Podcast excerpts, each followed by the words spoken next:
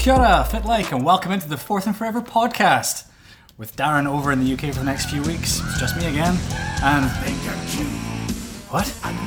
By God! That's Eric Sanson's music! Oh. Ladies and gentlemen, I am joined today by a special guest, well, it's special to me anyway, the reigning champion of the Federation of American Fantasy Football, that's the fantasy league I run for the uninitiated, Mister Eric Sanson. Welcome aboard, Eric. Thank you for having me, sir. Yep, How are I am you? the reigning champion. Uh, I will, uh, you know, wear that crown and hopefully uh, win it again this season as well. Nah, no chance. I've made sure of that. Um, I'm just going to change the rules as I as I see fit, but kind of do it quietly, not telling anyone. No, no, don't want to get anything popped up in their feed.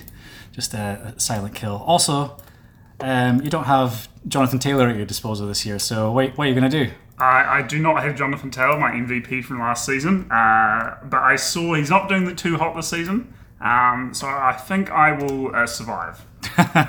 Yeah, Colts are having a bit of a problem at the moment, as we'll we'll get into. So, um, I mean, just very very briefly, mate. Um, in order for the folks to take you seriously, to let them know you're not just some jabroni that I found off the street.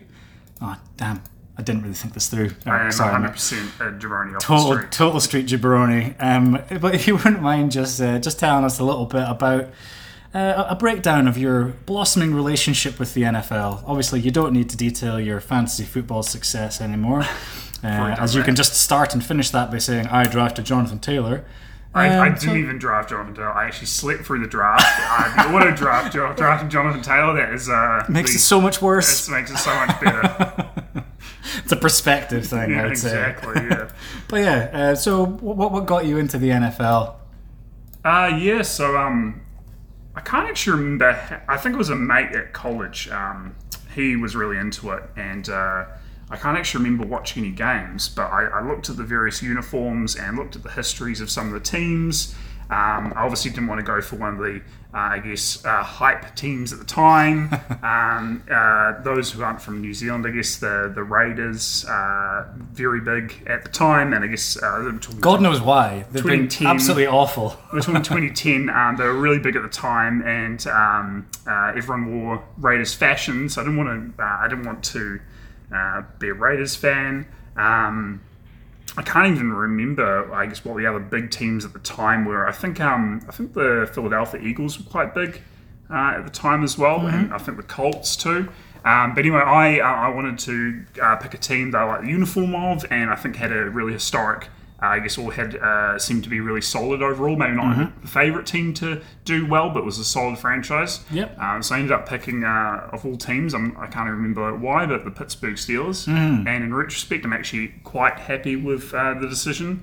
Obviously, six uh, Super Bowls at the time. I think it was probably helped, um, although they hadn't won any recently. Um, yeah, well, yeah, exactly. Like it's, it's in, in the grand scheme in of the grand things, scheme you know. Things, but yeah, they yeah, won yeah. one, I guess, recently with um, Big Ben. But uh, an incredibly consistent and successful franchise one hundred percent. Under the tutelage of uh, Mike Tomlin. Yeah, and what um, is it now sixteen winning seasons? I think incredible, incredible. Yeah.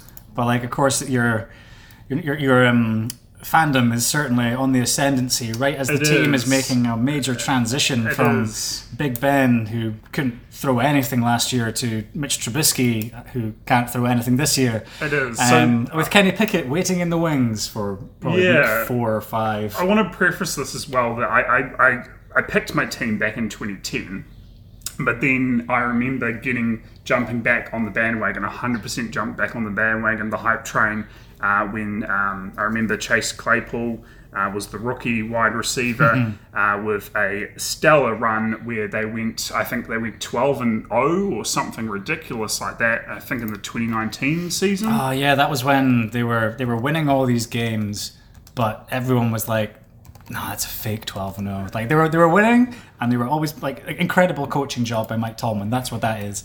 But everyone knew that they weren't as, as strong as their record. And I remember that season. I guess well. that came out to to wash. But yeah, they mm-hmm. ended up. I think they um they did uh, what was it? They were something ridiculous, twelve and zero. I think. Oh no, it was the twenty twenty season. I think it wasn't the twenty nineteen season. Yeah, it was, it was quite recent. Um, and obviously Chase uh, Chase Claypool, I think, went for like a ridiculous number of. Uh, touchdowns uh, over that um, course. He had like a three in one game. He had a very interesting span where he was scoring rushing touchdowns and receptions and stuff like that. Um, I think it coincided with whenever Darren Butter wasn't picking him in his fantasy league, apparently. Classic. Um, so That'll uh, be the way. That's what we always hear about it. And ever since then, Darren has been just on this bandwagon saying, oh, like he's just he's going to come back again. I'm just waiting for him to, to be amazing. He does always pick them up. And he, I don't, uh, speaking as a Steelers fan, I think that's the wrong decision. I think Chase Claypool, although he's a freak, an athlete, Uh, I don't think he's going to have another season like that. Mm, I think okay. that really was a, a, a flash in the pan, uh, but it was it was an incredible season. Um, I'll give him that much, and obviously, mm. um, yeah, uh, obviously, I'd like him to do um, to com- continue performing. But yeah, um, uh, I was uh, they yeah they were eleven and zero. Sorry, yeah, yeah, eleven and zero, and then they lost the next three games, and they um, got to twelve wins versus the Indianapolis Colts mm-hmm. uh, in uh, week sixteen. Uh, which we'll be talking, uh, the Colts will be a team we'll talk about later, uh-huh. uh, and then um, and then they actually lost uh, their final game um, uh, to the Cleveland Browns, and then if I remember correctly, they then lost again in the uh, first round of the playoffs to the Cleveland Browns, um, which was a painful game to watch. I remember that much. Yeah, I remember that being a, a big deal because that was effectively the Browns' Super Bowl. Uh, yeah, they were just pleased because they've been uh, embarrassed for a number of years. Uh, up in that division, but that is how that is. Anyway, we'll get on to um, a little bit more about the Steelers a little bit later on. Yeah. Um, but yeah, Eric, I've just got to say, like, you know, I've known you a few years now. I must say that your enthusiasm that you've developed um, for the game in just a, a relatively short period of time, as it's really been on the ascendancy, just been fantastic to see. And uh, I really enjoy talking ball with you. So uh, I'm glad that I can have you in here in Darren's stead. Talk some ball. Absolutely. And, um, you know, if you're good enough at talking ball, then maybe I'll just never never show up to Darren's again. Or, yeah, we'll, we'll just um, start ghosting him. I don't mean I don't mean it, Darren. Like, you can still be involved. You can you can produce it. Sounds good. Okay. Anyway, hope you're ready to test your podcasting chops now, Eric. Are you oh, ready? God. Uh, yeah. Big shoes to fill, but uh, we'll do our best. All right, then. Well, coming up on today's show, we'll just blitz through the week's final scores and just kind of stop to talk about the biggest games, the strangest results, uh, of which there were many. Yes, absolutely. So we'll include um, just taking a look at the likes of There's No Escape from Jimmy G as Trey Lance goes down. We'll talk how this will shape up a side that was still dreaming of a Super Bowl. Tua No. Uh, come back for the ages for the Dolphins. Is this the dawning of the age of Aquarius? Or is it a flash in the pan, Eric? Who really knows? Uh, Cats declawed. What's eating at the Cincinnati Bengals? And I will grill Eric on how his Steelers will fare against Darren's former team, the Cleveland Browns, in Thursday Night Football. All this and more coming up. So, Eric, you ready? I'm ready. I know you are. You were born ready, I was born which ready. Is way better than Darren would ever be. So great. He just sort of shows up and just knows everything off the top of his head because he's some sort of strange savant and he just knows these things. I definitely things. don't know everything off the top of my head, but I'll bullshit my way through it. Hey, that's what we're here we're for. We're allowed to swear, right? This is this is a Ab- absolutely. Perfect, there, perfect. There's no sponsors preventing yeah, us okay, from doing yeah, this or perfect. anything. We won't get taken um, off Spotify or anything like that. No, okay. just just you know maybe be mindful that you know your mum might want to listen to this or something like she that. She might want to listen to this. Yeah, well, my my, my mum might. Oh, okay. So uh, yeah. Hi, Stuart's mum. Yeah, and I'm say say hi to my dad as well because he definitely listens. Hi, Stuart said. Hey, um, so all right then, uh, we'll spotlight by kicking off with uh, the first game of the week, of course, which was Thursday Night Football, as the Kansas City Chiefs snatched victory from the Los Angeles Chargers, twenty-seven twenty-four. Mahomes' stat line looked pretty good, uh, going twenty-four of thirty-five, two hundred thirty-five yards and two scores. But I've got to say, he was really lucky not to be picked off on at least three occasions in this one. Um, but still, Mahomes was doing Mahomes things. He was at his very best at times, making some of these downright silly throws. Uh, Justin Herbert, on the other hand, threw a pick six in the fourth quarter to effectively kill the comeback. Uh, but it was the scary rib injury that he picked up towards the end of the game that mm. was the real headline grabber. Um, so even after that injury, though, he was still slinging it. Uh, I think that long throw on fourth down was one of the best of the week. Chris Jones was a wrecking machine, dominating the Chargers' offensive line. Clyde Edwards-Hilaire looks reborn in this offense. And as I said last week, Mike Williams stepped up in place of Keenan Allen. So how, how do you think that game went, Eric? Uh, did anything in particular you took from that? Yeah, so I was actually, I was watching the game um, while you guys were at work. Um, and I, I think I spoiled the result of it. Or I might, no, no. Um, B I, I remember spoiling it for um, one of our other friends who's a Chiefs uh, fan. um, but yeah, I actually thought the Chargers actually, um, uh, although it was a really well played game by both sides, uh, and all the, the Chiefs are the Chiefs, I mm-hmm. actually think the Chargers actually probably deserve, I think they're probably the better team. Um, so I think, in my mind, it's actually a bit of an upset uh, there. Um, Uh, I think, yeah, I, I, I think the Chargers on paper are, are the team that should, I guess, take that division. Um, mm, okay. Is, is my little hot take. Um, that, that is a little spicy hot yeah, take yeah. right there. Um, but the Chiefs actually played really well, and um, that obviously that uh, that pick six in the in the fourth quarter, I think it was, uh, by Jalen Watson, I got here for ninety-nine mm-hmm. yards. Yep, that was, uh, that yeah. was I think, swung I think, the game. I think that was the the game. Uh, the game was won there. Uh, I think if, if that pick hadn't been made. Uh, it didn't. It wasn't the best throw. Uh, I don't think it was the. No, um, I, I, well, see, the, the way that I looked at this, I think that that was more to do with uh, Gerald Everett, the tight end, yeah, and the target on the throw. The target on the throw. Yeah. Who ran a bit of a lazy route. That was, I guess, what I was going to say next was the the route perhaps wasn't the best. Yeah. Um, but it, I, I guess my mind, uh, if, if the route's been run poorly, and I think he had two. Uh, he had obviously uh, Jalen Watson. He had another. Um, man on him. Uh, I don't think you go for that. Uh, you go for that pass. It really, it really gave me flashbacks of, and, and you'll probably um, like this, the old, um, old Super Bowl um, with uh, Russell Wilson throwing the, uh, you know, throwing the kind the goal of goal line pick, the goal line pick, and oh. I, it just gave me kind of flashbacks. Run the damn ball. Uh, yeah, I, I, well, maybe not run the ball because um, you know they just in they that particular quite, instance. Yeah, they weren't quite as close to the line, but it just yeah the. I guess the decision making on that particular um, throw, um, mm-hmm. I, I don't think was quite there. But I guess, um, and that kind of brings me to my next hot take, is I reckon uh, Herbert... He goes on one podcast and there's all the hot takes all in the, the world. Hot takes. Hit Herbert, me. Herbert will be this generation's greatest quarterback to never win a Super Bowl. Oh, wow, okay. Doing him like that. So I, I, I think Herbert is, is... I think Herbert is like top, I don't know, top three, top five quarterbacks mm-hmm. in, in the league. Yeah. Um, or at least of the kind of that generation. Mm-hmm. Um, but I just don't... I, I think the Chargers do Chargers things, and I just don't ever see them winning a Super Bowl, at least while Herbert's uh, around. Um, oh, man. I, well, I, which, I mean, which breaks my heart, because I want to... I want, I think he... I think, you know... Um, uh, I think he's good enough. Uh, but I just... I, it, it, watching the Chargers play is, is like a comedy of errors sometimes um, with mm. some of the stuff that happens. Um, yeah, as, as you mentioned earlier, he was hit, hit four, at least four times that I counted, but maybe even more. Uh, and although none of them really like looked like um, like a massive hit, like none of them looked like uh, rib-shatteringly large. Mm-hmm, mm-hmm. Um, uh, I think it was just the kind of uh, frequency of them in that kind of later stages of the game, where the um, the, the Chargers were playing really far. Uh, they were playing from behind the whole game. And they were trying to make a comeback. Mm. And uh, so Justin Herbert was, you know, slinging the ball around and getting uh, hit, um, you know, as he's making throws.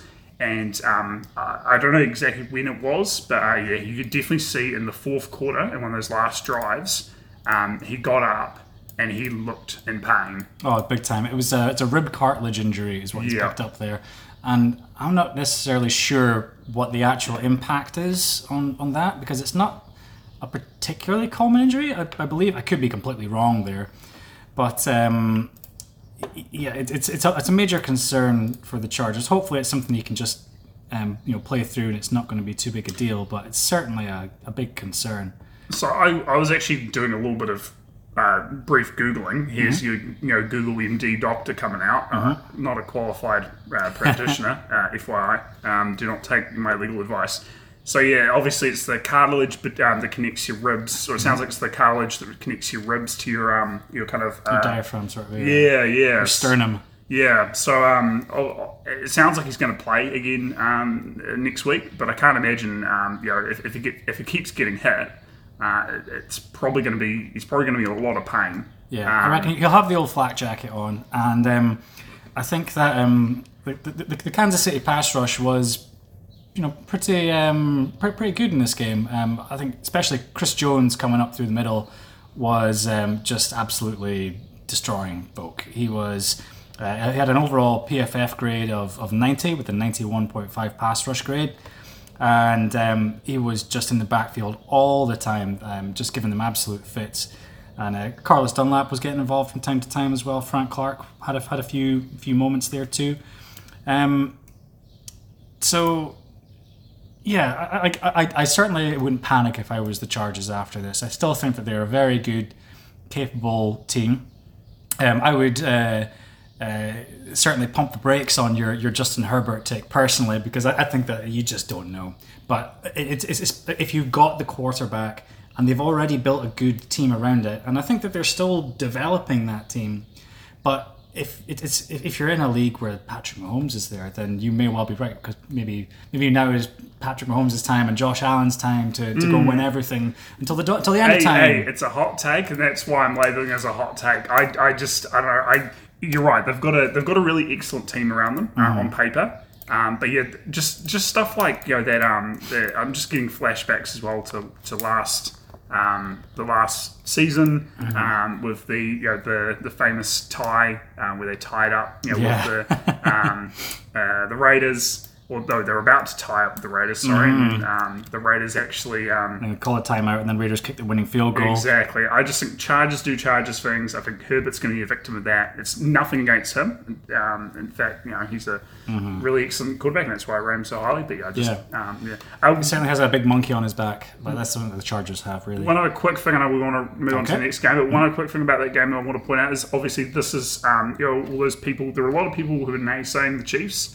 Uh, after they lost Tyreek Hill during the offseason. Mm-hmm, mm-hmm. And I think that's just proving that once again, um, you know, it's not actually uh, a one-man band with Tyreek Hill as a uh, deep threat weapon. Um, Patrick Mahomes, I understand, has a bit of a history of spreading the ball around. Mm-hmm. Um, so, you know, they've uh, adjusted and adapted, and the Chiefs, um, again, um, you know, uh, really strong side, uh, and they're proving yeah. it once again. So, yeah. yeah absolutely. I think uh, it's the, the team has adapted, in, mm. like with the loss of Tyreek Hill. It was previously just a case of Mahomes could just run around, wait for uh, for Hill to get deep enough, and then just launch the go ball. Whereas now uh, he has more more more breadth to his options, and he's finding ways to utilize that. Clyde Edwards-Hilaire is looking really good out the backfield.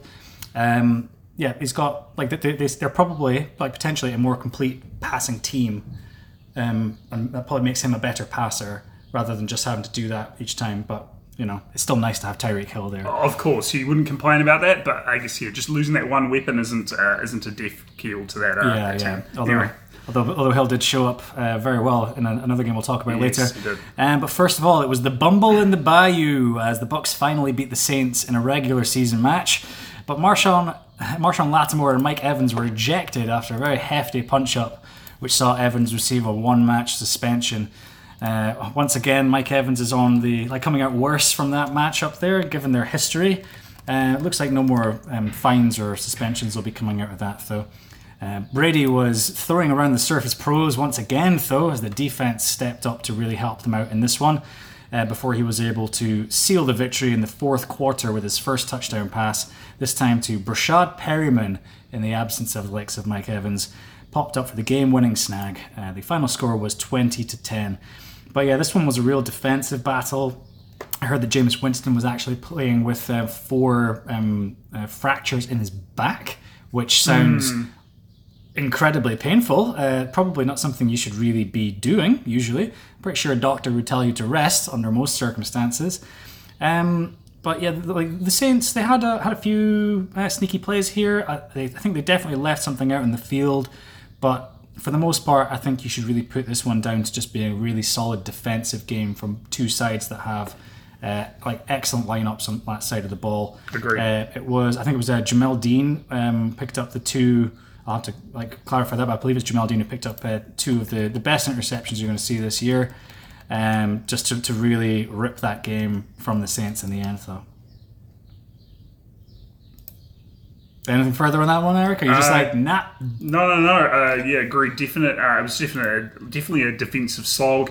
Um, I feel like almost uh, I was watching uh, the what week uh, I've got here the week fifteen game from last season, which yeah, ended which... up in zero nine um, yeah. the Saints, and I thought we were going to have a very similar scoreline. It was um, like three three going into the like late third quarter. I yeah, think, so exactly. And then obviously the Buccaneers just kind of ran away with the game. Um, I'm not sure um, Uh, whether that was the Saints just being gassed, the Saints defense um, getting gassed uh, and running out of steam. Um, but yeah, it was it was a really wild um, game, and obviously there was uh, I guess some heated tensions, as you mentioned. Brady throwing around the surface. Mm.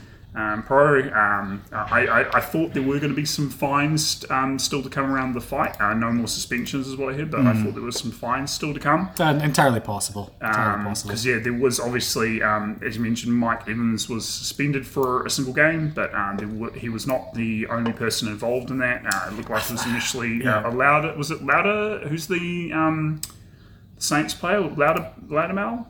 Louder? Uh, well, it was... Uh, Marshon Lattimore. Lattimore, was... sorry, Lattimore. Um, and uh, Brady, obviously having words to begin with, and then mm. Mike Evans. Uh, oh no, uh, yeah, there's, there's F- some John going Leonard, on. Leonard Fournette got um got a bit pushy, and then oh, it's because um, Brady was moaning to the refs as he always does, yeah. and it was, and then I think like another like a Saints player was Lattimore or someone else just came in and went yeah no yeah no I'm Tom Brady, listen to me referees, is effectively what happened, yeah. and then Mike Evans was like. Ooh. I think Fournette got a push in first, and then um. Yeah. Yeah, uh, the Saints player responded, and then uh, yeah, um, Evans really came in Evan, very heavily. Evans after came that. in and charging and pushed him Swimming. over. Yeah. yeah, and then all hell broke loose. But yeah, yeah it, obviously those teams they have a bit of a uh, rivalry now. Um, going back, um, you know, uh, and, and the Saints seem to have Tom Brady's number for the most part. Yep, so. Yep. Uh, I think um, Tom Brady was pretty, um, I guess, uh, maybe not happy with the result. I could tell. Um, but I think um, I think he's going to at least be satisfied that he got the win yeah. over the Saints after what looked like it was going to be a repeat of uh, the their previous meet-up, their last meet-up in, yeah. in last season. And like we won't dwell on this one too too much longer, but um, they're obviously with with Brady not performing so well in his first two games. But actually, he was he was all right in this game considering everything that was going yeah. on around him. He had actually like a pretty good game, um, just wasn't able to get the touchdowns on the board. But you're going to have people start coming out of the woodwork saying, "Oh, is everything all right at home, Tom? Is Giselle yeah. still not happy with you? Like, oh, are you on the down? Oh, I hear you're you're not going to, to training on Wednesdays anymore. You're getting exemptions for that." Like, it's not going to matter. Like, Brady's still going to come out of this, and he's going to be as good as he has always been. Brady, Brady will be fine. I think it, I think it's just a matter of, you know, when you get to a team that has your number that well. And I mean, how old is he now? forty-four? You know, forty-five. There's going to be some wear and tear to the man at this point, right? You think not, so? He's not going to be. He's not going to be the Tom Brady of, like, you know, the, the early two thousands, or, you know, the, the, that decade. People have been saying that I, since I know, twenty thirteen. I, know. I think. I, I know, I know, but you know, he, you know he's not going to be. Um, quite the same. Obviously, can he still win a Super Bowl? one hundred percent. But, uh, you know, you know. Yeah, I would still say exaggerations of any decline is, uh, are very, very frequent around here. Yeah. But anyway, we'll, we'll move on and uh, maybe spotlight this one a little bit because it was a real crazy end of the game as uh, the Browns were well ahead uh, in this one uh, before the Jets scored two touchdowns after the two-minute warning immediately after Nick Chubb seemed to have put the game beyond doubt. But had Nick Chubb just sat at the one-yard line instead of scoring, it would have all been over. Um, when the Browns then missed the P A T, it was certainly a sign of things to come. Uh, Joe Flacco certainly had other ideas as he led two incredible touchdown drives, interspersed with a very rare onside kick recovery. Uh, Garrett Wilson just jumped off the screen with this one with one hundred yards and two scores to instantly ink himself into to Jets folklore. thirty-one thirty, the scores at the doors at the end. Absolute incredible comeback from the Jets. And yeah, Joe Flacco just looking like peak Joe Flacco. Actually, probably even better than peak Joe Flacco because he played better in this game than he did, with certainly with the Broncos, uh, but also with the Ravens as well. Um, yeah, incredible scenes. Yeah, I um I, w- I wasn't actually watching this game too closely because I, I guess I thought this game would be kind of a blowout. Um, and how wrong I was. Well, I mean, it looked like it was over. Yeah. I mean, you know, you see the Jets in week one versus the, the Ravens, and obviously we know the Ravens are an insanely good team. Uh, and you see the uh, the Jets be basically anemic and unable to really do anything. Yeah. Uh, so you think even with their amazing, um, their amazing, I, I think everyone can acknowledge that their they kind of draft, um, their draft class has been really good. They did a really it looks, good job. It looked really good on paper, yeah. Um, but maybe, maybe you know, we're thinking, oh, or at least I was thinking, maybe they just need some time to kind of um, you know, let the let the rookies kind of develop and stuff. But I, I think, uh, and I mean, I guess we don't really know where the Browns are at the moment with um, you know them not having uh, them using their backup quarterback at the moment um, mm-hmm. for reasons we won't go into. Yep. Um, you're you're well versed in this now. Good job. But uh, but yeah, I um. I certainly expected the Browns to be able to just um, uh, demolish the Jets. I was certainly expecting it to be pretty much a blowout, and you know, uh, watching the red zone, it looked certainly that way uh, for most of the game. So, yeah, really, really shocking um, surprise there. I mean, as a Steelers fan, always happy to see the Browns, um, you know, uh, end up like that. Um, you know, uh, it means that the table is uh, still up in the air. Um, so yeah, uh, good yeah. game. Yeah, I think um, like for for the Browns, obviously this one's really going to sting. Um, like Jacoby Brissett, for the most part, played a decent game.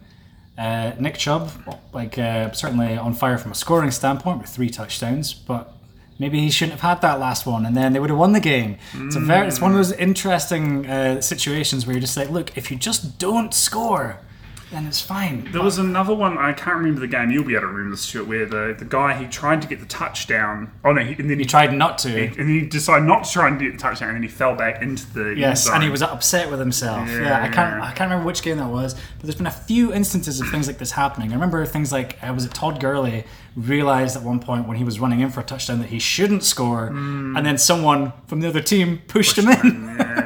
It's just so strange. That, that's a that's a that's the kind of like football level I Q, right? That you just can't teach, right? That yeah. kind of like push them into the end zone. So your team, like obviously, you know, they're on the one line, the one yard line. They're going to get a touchdown, or at least you know they're just going to drive it in. Just get it, just get it back. So you've got some time to exactly. at least go for or something. one hundred percent But um, I know the, the the whole thing about win probability here. So apparently after. Uh, sorry, just like I think just before Nick Chubb scored that touchdown, if I may have also been just after as well, the win probability was ninety-nine point nine percent for the Browns. So it just goes to show you that you never give oh. up in the N F L. It is not over until the fat lady sings. Um, it's just, yeah, it's, it's, it's part, part of what makes it beautiful. I would the like fact to, is, the fact is the Jets as well. Yeah, I would like to have seen what the uh, the the paying odds um, for like the T A B or Vegas would be for to for the Jets to win that. Um, because man, if I could trail back, you know, in time, put you know a couple of uh, G's on the Jets winning that game, and whew, yeah, yeah, um, yeah, would have been would have been all right there, wasn't it? But um, yeah, anyway, the, the the Jets managed to um, claim their first win of the season. And um, although they didn't look great for the entire game, they certainly managed to pull it out of the bag in the end. thirty-one thirty in the end. Uh, now, they aren't the only New York team who are doing all right. Um, there must be something wrong here, but it definitely says that the New York Giants are two and oh Wow. Like, yeah. It was far from glamorous uh, in this game, uh, but Brian Daboll is finding ways for Big Blue to win on their way to their first two and oh start in thirteen years thirteen years Now, Daniel Jones, far from the perfect passer in this one, but he had a couple of important rushes to keep their noses in front. Uh, Baker Mayfield's struggles to continue continued behind a woeful offensive line in Charlotte as they fall to oh and two themselves, and the knives might be out for Matt Rule there.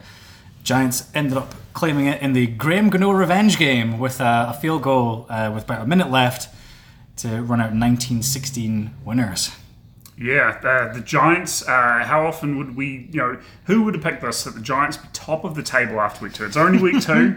You know, there's another, uh, you know, another uh, fifteen or sixteen weeks of, of play. But yeah, it's all oh, right. Well, I think that now, technically, since like that, that table will now have updated because the Eagles will have oh, sorry. Leap, leapfrogged no, no, them. No, no, no, no, the Eagles are actually, um, that's still got them as second. The Giants are oh, still in first. So yep. It's been like, like a points differential? Like uh, Perhaps. Um, this is just from Google. But yeah, yeah um, Giants are currently listed as first mm-hmm. on two and oh and the Eagles are two and oh as well. Second, Cal- Ca- Commanders one and one and then the Cowboys uh, one and one Personally, I think I might still just give the Eagles the edge over the Giants, but uh, it's all right. We'll let we'll let Google off with that one. But um, yeah, the, the, I'll, I'll save that for my one of my hot takes later. Ooh, yeah. ooh, ooh, I'll still see how hot that one goes. Yeah. But um, yeah, it was uh, an, an interesting one for for for the Giants there. Um, again, nothing particularly glamorous. Come come out with the victory. Um, but yeah, it's just another story of mediocrity on the side of the Panthers. Like, not even mediocrity, they were uh, down, downright poor, especially in the passing game. Uh, Christian McCaffrey's still looking solid, but Baker Mayfield just can't function behind a bad offensive line like the one he has in Carolina. It's just it's problematic, and uh, yeah, I don't see this team improving. Yeah, uh, I, I agree, and I don't think it's a Baker Mayfield uh, issue. Um, as a, I guess uh, I it's not entirely his fault, no, but I, I, he's I he's not someone who can lift. Cope, yeah, he, he's not going to struggle. Sorry, he's not going to cope particularly well with a poor offensive line. I think mm. if you put him behind a good offensive line, Baker Mayfield could be a solid quarterback in this league, but that's not what he's got in Carolina. Yeah, agreed. Um, yeah, you, you're probably right. I feel like um, the Matt Rule's uh, time is is probably um, slipping away. Uh, I don't think he's much longer on in that role, but um, you know, I guess we'll see. Um, I, I think um, I, I think though they should probably give Baker Mayfield another year um, opportunity um, and just, just see how he's they better go. Than Sam Darnold. one hundred percent, one hundred percent, that's the main thing yeah. there. And the other thing I just wanted to touch on, um, uh, Brian, uh, I'm not sure how you pronounce his last Daboll? name. Daboll. Mm-hmm. Uh, what are you? What are your thoughts on him as head coach of the Giants? I uh, just kind of my initial um, gut reaction, just watching, you know, seeing some of the locker room and that sort of thing after their wins, and just like um, you know, watching press conferences with him. I kind of get, uh, obviously not uh, making, you know, that kind of, uh, but kind of making a loose comparison to um, Dan Campbell. Uh, head coach of okay, the Lions yeah, yeah. in terms of that kind of, you know, making the team want to kind of walk, uh, run for a walk wall for, for it, yes. yeah, the, exactly. the energy that he brings the energy that he brings yeah and, and kind of having those um, kind of tough conversations with um, uh, uh, the quarterback um, Jones yeah. Yeah, um, Daniel Jones yeah. Daniel Jones yeah when he threw that uh, pretty dodgy um, throw that uh, resulted in an interception. I think it was into the end zone. mm. um, you know just I guess just bring that kind of like um, passion. I think that the, the The Giants look like a completely different team yeah. um, with him uh, at the at the helm. It's just my kind of... Um, there's, a, there's a right way to bring the intensity, and I think that Daboll yeah. seems to be doing that at the moment. Now, like, you can't necessarily change the culture overnight, but he's doing a pretty decent one hundred percent job of it. And, and do I think this is going to be a team that, you know, ends up, you know, winning the division? No, I think I think this is, you know, the, the first two games, um, I, I think, you know, still we're looking at probably a team that's going to be, what, like... maybe six wins total, um, sort of thing, and it's probably being a bit generous. But, you know, I think it's a, it's a good start now for the Giants, and I think it, uh, you know, um, it's promising uh, from that from that organisation. Yeah, man, in terms of like that, it's like two and oh. Um, yeah. It's the best possible start. You just got to keep it going. Um, yeah. Obviously, um, you can't face the Panthers every week, but... Yeah. Uh, But yeah, like Brian Daboll has certainly had one of the best uh, head starts for, for a brand new head coach. Um, the organisation that's historically struggled, yeah. Yeah, yeah. But like, and obviously, my my main thing I want to see is, can he elevate Daniel Jones? And I I think that he's he's going to be all right to bring him up to a reasonable level. But Jones might not be the answer. I think he's a viable quarterback in this league, but I don't think he's going to be able to do the same thing as he could with, like, so Josh Allen, for example. Of course not. But then again, who, who can you do that with? I feel like the Giants are going to be one of those teams where next season they're going to be keeping an eye on um, the quarterback class and just seeing what's available. Always um, monitor it, man. Yeah, one hundred percent. Yeah. Well, I guess, yeah, one of those teams that, like, has a more invested interest in perhaps some other teams that, you know, would typically... Still, still also do. Anyway, yeah. yeah, I would say so. Uh, Matt Rule definitely um, has his uh, has his butt heating up right now. He needs to needs to watch himself. Don't really think that he's going to be in that chair for too much longer, though. Unfortunately for him, great guy, but clearly struggling as a head coach. Um, now, Eric, the uh, the Steelers welcomed the New England Patriots to Pittsburgh in what was a predominantly defensive battle, I think it must be said. But Mac Jones managed to hook up nicely with Nelson Aguilar, uh, especially on a mossing forty-four-yard touchdown. Uh, the Steelers just kind of looked to be searching for answers in this one, Eric, in the seventeen to fourteen loss. Yeah, that that that um, that touchdown was particularly painful. Um, uh, Witherspoon, Ahkello Witherspoon, Ahkello yeah. Witherspoon. He he did a perfect job in coverage, um, and the ball was coming right to him. And um, uh, I, what was the name of the, the wide receiver? Sorry, Nelson Aguilar. Nelson Aguilar. He just uh, went over him and just picked the ball right out of um, Witherspoon's, uh, I guess, arms basically. And uh, yeah, was, uh, Aguilar had that step he was able to turn around and see the ball before Witherspoon was. Witherspoon just couldn't get his arm up in the right area. Witherspoon, oh, Witherspoon had his eye on the ball. Mm. He was kind of receiving it kind of in front of his chest, mm-hmm. in front of him. Um, he'd, if he'd kind of like reached out to grab it. Yeah, it's, it's hard. It's hard to high point when you're running like that. Oh, one hundred percent. I can verify that myself. But yeah, like uh, he, I guess um, at, at that, that that that touchdown though was, was heartbreaking to watch because uh, mm. I think if that touchdown hadn't have happened, I think the whole game looks entirely different. Oh yeah, because it would have been fourteen ten. Well, yeah, but I mean. Um, but yeah, I know I know exactly what you mean. I'm, I'm the, being facetious here. The the Steelers' defense was once again dominant. Uh, Micah Fitzpatrick has turned out to be one of the um, Steelers' best trades I think they've ever made with the Dolphins. I mean, he's he's certainly playing very well in these first two games. It's it's that whole consistency thing, and, and like with it being for what they gave up for him, and he's a safety. It's hard to always impact the game a lot from there, but.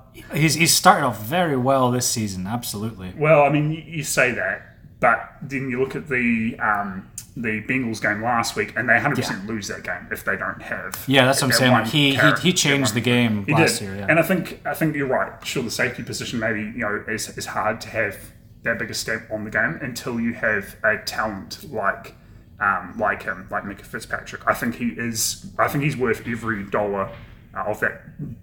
Bumper contract they paid him, mm-hmm. um, and uh, yeah, I think uh, he's he's one of their uh, like he's kind of that. that um, obviously, they've got T J Watt and mm-hmm. um, uh, Cameron Hayward on the defense, and he is another pivotal player in that team. Um, uh, you know, if you lose him, uh, it would be you know it'd be huge for the team. So yeah, I think um, he he played out of his mind. Um, the, also the, um, uh, I think it's, uh, what's his name, Sutton, uh, that, um, Cameron Sutton, yeah. Cameron Sutton, that interception that he almost had on Matt Jones, that was back-breaking as well. Yeah. And then to follow that, that up, happens. Uh, to follow that up, the uh, miffed punt um, uh, that, um, uh, God, uh, I'm now having a mind blank. Um, I don't even know how to pronounce his name. Uh, he's ex, he's ex-New England as well, which makes it even more painful. Um, uh, Is this on Steelers? Um, Steelers, uh, like a, a kick returner? Yeah, or? Punt returner. Uh, uh, what's his name? Oh, my oh boy, oh boy, oh boy. Oh, no, no pressure. Uh, Gunnar Olszewski? Gunnar Olszewski, thank you, yes. Gunnar Olszewski. That was brutal as well. Yeah. It gave up basically the ball on a goal, like the, the five yard line or something like that, and then you just can't do that. Uh, that's your, you know, Yeah, it's your most important job, and you can't do that because yeah, that turned it all of a sudden into yeah, like a, a seventeen ten I think score or whatever it was, and that that was just brutal. Yeah. Um. So yeah, really heartbreaking game to watch. Um. The the Steelers, I think, on defense, I, I think this defense still, is still solid. The defense is, is, is fantastic, and I think uh, they made some really good signings in the offseason, like Miles Jack, um, to really shore up the run defense because they yeah. had the worst. Uh, they ranked thirty.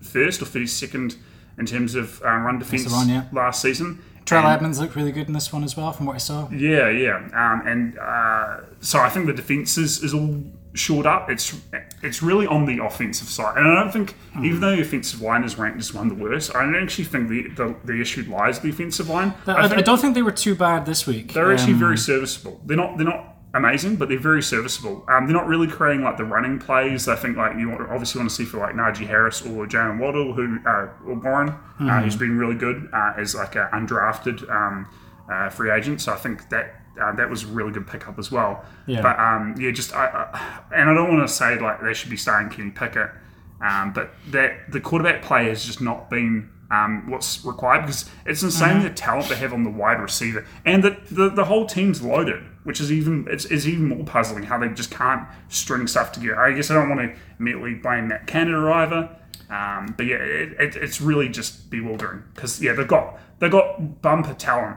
in the wide receiver thing, so they shouldn't be having issues connecting with wide receivers, but they just seem to be doing these weird plays. They're just going for short yardage. They didn't really.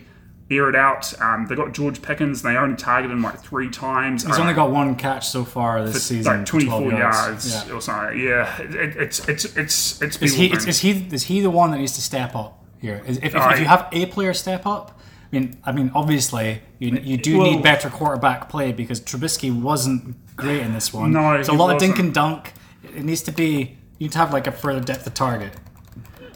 Well, I, I don't think I, I'm not sure. I, I, I, I guess it's hard to see when the camera isn't panning, uh, and obviously when you I get so sick of the game that you switched off, which I probably shouldn't do. I probably should be watching the full game. But I, I'm I'm more of the opinion that it's a, a scheme uh, issue, and a um a, a lot of the players are making the. Um, saying, and I guess they're main, you know, they're, they're not going to um, say anything too controversial, but they were saying yeah. that it had an identity problem on offense. Yeah. Um. So yeah, I, I don't think it's the players' fault. I think it's more coaching and, and staffing. Mm. But yeah, I would say it's probably somewhere between the two. Like yeah. you, could, you could do with better players, um, but uh, in order to work with what you've got. Sure. Uh, like I, yeah. I, I don't think that they're winning the Super Bowl this season or anything like oh, that by any stretch. Yeah, but, um, agreed, agreed. But like on their on their day, they could still cause some problems. Uh, seventeen fourteen was the final score in that one. Yeah. Now, remember a couple of weeks ago. Now I'm, I'm speaking to, to the listeners here. This is me reaching out into podcast sure. land here. But a couple of weeks ago, I said that Frank Reich had a wild card hot seat candidate uh, hanging over him, and that's looking a little more serious now as they are embarrassed once again by the Jacksonville Jaguars. By putting up a bagel in a twenty-four oh demolition. Matt Ryan is having some real struggles in this offense behind an offensive line that just seems to have disintegrated before our very eyes. I mean, just who are Matt Pryor and Danny Pinter, and why are they allowing about three pressures each per game? It's just a real problem. And he's not getting any help from his receivers either, as Michael Pittman was held out with a quad injury and absolutely nobody came in to fill his void. Ooh, matron. uh, the Colts may be spiralling, but the Jags continue their ascendancy as Trevor Lawrence put together one of his most professional performances in the N F L to date, going twenty-five of thirty for two hundred thirty-five yards and two scores, dealing like a croupier down in Duval. The Jags' defense might be coming together along nicely too, as Josh Allen picked up two sacks and Travon Walker was also causing problems there. So yeah, I think the, the main thing we should like talk about here is what's wrong with the Colts? I think there's a lot wrong with the Colts. Um, I think last season was a bit of a... Um, uh, yeah, I, I actually don't know. An, an aberration? I, I, I don't even know how like how we'd start listing all the issues with the Colts. Um, I think yeah, last season was a bit of an anomaly in terms of how well they did. Uh, obviously, uh, I had, as you mentioned previously, I had J T in my um, mm-hmm. fantasy league, and you know he carried me all the way to the, the championship. But um, you can't build a team on a running back alone, uh, and um, especially not without a very, very good offensive line. Which they had last season, it right? It certainly did. And it has just regressed to a rather worrying concern level now. Um, so other than Quentin Nelson, who didn't even have his best game in this game, certainly by a long, long way. Um, yeah, it's just a, it's a real problem there. Um, and I think that if, if, if it stays like this, they could be the team to really end up having to prop up this division. It's a problem. Like, like at this rate, they could get beaten by the Texans, which is saying something because we have no faith in the Texans. Well, they, they did draw with the Texans, didn't they? Yeah, indeed. Yeah. But like, I'm saying, I like, mean, if, the, if they were to, the if, they, if they were to play that game again, the yeah, Texans yeah. should have won that game. The Texans, yeah, yeah. When, when do they actually face each other? Uh, uh, not, not not till later on in the year, yeah. but I wouldn't wouldn't worry about that anyway. But um, yeah, but the but the, the like, it's a team that has gone from good to very good to just about there. And now they seem to be falling off a cliff. Now, of course, it's overreactions. Like they're they're all, they're all one and one now. It's the same thing with the Giants, right? It's only the two, first two weeks, right? You can't. Yeah, but it's too too early. But yeah. like you still have to be concerned. Now, I think the the Colts are a team that have quite historically started slow for whatever reason. So maybe we just need to give it some time. Uh, I don't think they were very good at this point last year, but maybe they'll just pick up a head of steam. Maybe they'll pick up someone else in free agency. Like, the, everything else. You, you say that, but the, the, I guess the the thing is, right, those last two games were supposed to be the two games that you just like, you know, you just dunk, right? And mm-hmm. you, you start off two and oh, and then you got the challenging the challenging teams, because the next up they got the Chiefs, mm. um, they got the Titans, Ooh, the Broncos, wow. they got the Jags again, mm-hmm. um, again the Titans. Uh, yeah, so. I mean, uh, I'm just looking at their overall schedule. Uh, they got the Eagles later on, which is, I think, is and the Vikings, the Chargers. Um, so yeah, they've got they've actually got a pretty easy schedule um, for the most part. But you just can't be dropping those those quote unquote easy wins. Well, right? these two th- these first two games are supposed to be easy wins for a team like yeah. the Colts. It's supposed to be very well constructed. but they just weren't doing it on, on offense, and they weren't particularly good on defense either. Whereas Jacksonville really showed up to the plate with Josh Allen, uh, like grading really highly. Adam Gotsis, uh, for some reason, jumping out here, although he had very minimal snaps. Uh, Devin Lloyd um, was like seemed to play pretty well, linebacker. Uh, but yeah, it was just it was just working for them. Um, I think I think the Jags actually have a pretty good um, defense this year. Um, I think they're pulling themselves together. Yeah, I, I think um, that that's probably one of their, their strengths, and I guess um, if you can call that. Um, and I guess the question is, can they can they hold it together? Um, I guess can moving forward because um, yeah. they actually also have a a pretty challenging uh, schedule ahead. Um, they've got similar teams they're facing: the Eagles. Uh, the Chiefs as well. Yeah. Um, so yeah, uh, yeah, that, tough yeah, season that, that for the division. Yeah, they, they do face the the A F C West. Um, yeah, I think um, just you you've just got to be concerned for the for the Colts more than you'd be um, like pleased for how the Jags are doing here. But like, it's good to see that the Jags are maybe heading in the right direction here. Um, I think they're they're they're quite well coached. But yeah, like I, I just. I'm I'm on high alert for Frank Reich these days, I think. So, mm. But anyway, uh, let's not dwell on it for too much longer because we've got a whole bunch of games still to get through yeah. and not oh, enough time geez. to do it in. So, I was watching this one for a wee while. I was watching this one for a wee while and gave up and went back to Red Zone. Uh, at least I got to uh, see Tua throw touchdown after touchdown as the Dolphins scored four touchdowns in the fourth quarter alone to come back from fourteen thirty-five down to beat the very confused Baltimore Ravens in Baltimore forty-two thirty-eight.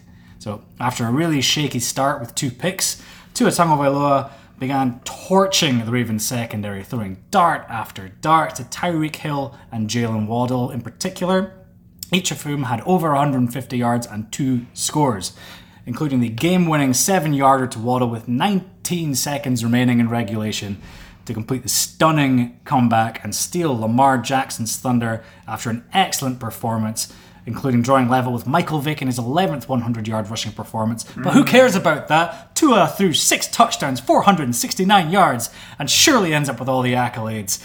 Eric, are you a believer in Tua? And is Mike McDaniel getting this exactly right?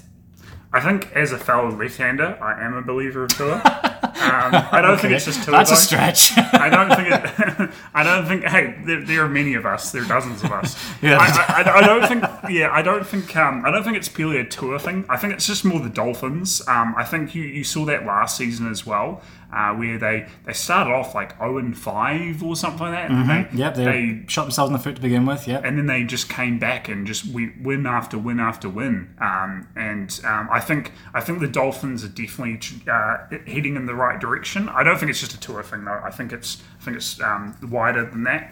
Um, uh, I, I think the Dolphins, after that game, uh, th- this was one of my games to watch um, for the week. one hundred percent. Because I think the... one of the games of the year already. Well, I mean, even, even before the game, because I think that game mm. is going to give us a really good picture of what, what team the Dolphins are and what team and what team the Ravens are. And actually, I was impressed by both of them. Um, uh, the Dolphins, I think, are going to be one of... Um, I think they're going to be one of the best teams um, from... Uh, from that. I mean, but it, it's difficult, right? Because they're also in there with the Bills. Uh, it's up and down. Yeah, exactly. Yeah. It's hard to do that. Like, I, st- I think that they aren't going to be throwing six touchdowns every week. Of course But not. They're going to be uh, a team that can do some things like this against good teams on a, on a week-to-week basis. Uh, and they're going to be there and thereabouts yeah. towards the end of the season. They'll cause problems.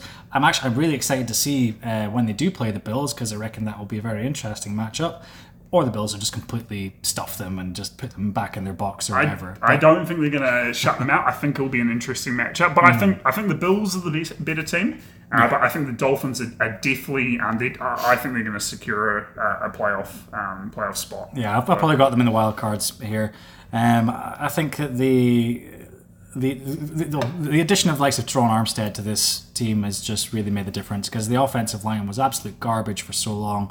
But they have made a concerted effort to get the right players in there. It's not just been a case of get what we can, sort of. It's no, this is a concerted effort to go and get the right players for this team, for this system, to just basically say, Tua, it's it's yours now. You've got to go out there.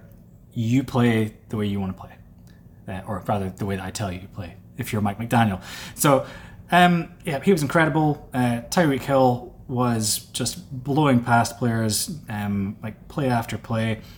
Um, on, and on, Waddle, Waddle put up insane numbers yeah, as well. Absolutely, like it's a, like the speed on that Dolphins wide receiving core, mm. and also in the, the running back room as well, because you got Raheem Mostert, who might actually be the fastest person on the team. If they don't make the playoffs, they well. can just I don't know go for the Olympics, Olympics. or something like that. Yeah. yeah. Um, on the Baltimore side, you know, Mark Andrews was looking looking really good again. Rashad Bateman um, had some had some incredible plays, including a great downfield heave for I think it was about sixty odd yards for a touchdown. Uh, Isaiah Likely, uh, uh, uh, a very very rare position, obviously. Um, a, a new, new tight end. He is a brand new rookie, but come out and looked pretty good in this one as well. Had some nice grabs. Um, but yeah, Lamar Lamar Jackson, he he wasn't perfect somehow, but like he was putting up the right sort of numbers on the scoreboard, and his like his running running ability obviously changes the game in this as well. Well, what, but he like must a be sixty, feeling sixty yard, oh, oh no, seventy nine yard touchdown. Mm-hmm. Um, yeah, that was uh, yeah. What what an insane run! Eh? That, that's uh, I'm, I'm pretty sure that's his longest run. Um, uh, mm-hmm. and, and, and yeah, what what an, what an insane athlete. Um, he is, is is unique in this league. I mean, there's players who are sort of like him, but no one who can do it at that sort of level, at that sort of speed. Um, yeah, like you must just be totally gutted if you're the Ravens at the moment, because you had this one in the bag, and your mm. defense just capitulated. Like, yeah. do not let them off the hook here. They were great for the first three quarters of this game, mm. and then just had an all-time meltdown in the second half. Mm. But hey, it happens. I think just quickly with the Ravens as well, it'll be interesting to see how the running back situation develops, because they've mm. got like five running backs um, there. Um, obviously, um, uh, I guess it's just interesting to see which one will actually be um, their running back kind of um, their, their the running back moment, one yeah. um, going forward. Obviously, I think uh, Dobbins. But I J K think Dobbins should come back, and he should be, be the number one. There, but, yeah. yeah, but I guess in the interim, who, who's their running back number one? And I guess will they actually be able to succeed at the running game? Because that's historically been, um, I guess, one of their strengths, right? Yeah, um, I think right right now you'll have Kenyon Drake in there as like a pass catching back. Uh, Justice Hill um, mm-hmm. is pretty good as a pass blocker, actually, in this one, um, and he, I think he's probably your more, more more downhill sort of guy. But you do have likes of Mike Davis in there, who could be a bit of a bowling ball. Mm-hmm. But once J K Dobbins is back in there, that's when you could potentially see this offense just notch up a gear. Yeah, exactly. Um, yeah. Because he's capable of finding these holes and hitting them just just quicker than those other guys. Um, And and that can really be the difference in games like this. Because I mean, you say that the defense, like, um, yeah, obviously, um, gas down this, or you know, basically dropped the ball in the second half, right? But but the Dolphins were able to score. Um, what was it like three unanswered touchdowns, right? Yeah. And I mean, at a certain point, right? Obviously, the defense shouldn't be giving up three touchdowns, but no, no, also yeah. they're unanswered touchdowns, right? So obviously, so the, the offense, offense has the responsibility exactly, as well. Exactly. Yeah. So if the offense had put up seven more points, or even three more points, right? Mm-hmm. That that. Um, that game uh, ends up very differently. So yeah, yeah it's like, you can't. It's like you, you can't take your foot off the gas. Yeah, you can't. Obviously, as you said, you can't uh, let the you know you can't let the um, defense off easy. But I think um, you know the offense, although they put up thirty-eight points, which should be enough to win any mm-hmm. uh, most games. You know, obviously they didn't do enough here yeah. either. That's, that's just that's just how it works in this mm-hmm. league. And again, just another crazy game, just really showcasing the beauty of the N F L. Uh, speaking of the beauty of the N F L, the Lions, they got their win. They did um, get their win earlier boy. than last season as well. Yes, considerably so. And boy, are they fun to watch at the moment. Uh, they beat the Commanders uh, thirty-six twenty-seven, thanks in large part to Amon-Ra Saint Touchdown Brown and his two touchdowns on the day. He has now scored in six straight games, tying Herman Moore and Calvin Johnson for franchise record. Uh, second overall pick, Aiden Hutchinson, was feasting on offensive line all day, again, ooh matron, uh, to the tune of three sacks. Uh, the offensive line continues to dominate up front, and they honestly might be the best in the league right now. Uh, on the Washington side of the ball, Carson Wentz is still putting up good fantasy numbers. Jahan Dotson looks really handy uh, across from Scary Terry, and uh, Curtis Samuel had his annual good game, so he'll disappear now. Never to be seen of again. Probably yeah, an injury. Who is that? Yeah. yeah, exactly. He's gone. That's yeah. it. Someone like uh, yeah, just had the, the finger click and he's disappeared again. But um, yeah, just a, like another high-scoring, entertaining game from uh, from the Lions. If they can shore up on defense, this is an offense which is really cooking right now. Yeah, they're looking really good. I guess this is that comment that we made earlier around, you know, uh, the the team wanting to run through a, uh, a brick wall um, for Dan Campbell. Mm. I watched. Uh, I'm not sure if you've watched it yet. The um the Hard, Hard Knocks. Knocks. Yes, I watched every episode. What an, what, what what a show! And I mean, like last season was the Cowboys, and eh, you know, like you know, not really that. I guess in. Maybe endearing, maybe it's not the right word, but mm. uh, but the Lions, man, they're just one of those teams that you want to love. Like, you know, they're they're they're gritty. They kind of um, gritty is the operative word, they, definitely. They um you know they they've always they've historically well, in the last couple of, well historically they have struggled, but since I've been watching they have they have struggled, and you just feel bad for them because you know it was like the Baltimore Ravens game where you know that. that record long punt or record long kick and it bounces off the crossbar and and you know it's just heartbreaking. It, it's got to be heartbreaking as a, it's got to be depressing as a Lions fan, but you know now they're actually you know they they put they actually competed with the Eagles last week as well week yeah before, yeah and then they actually beat the Commanders, which although the Commanders probably not um, the strongest team, you know it, it, well, this is, I think they're capable like, the, the Commanders are a team which should be capable of actually putting together a result on the right yeah. week, but um like like they did Last last week, right?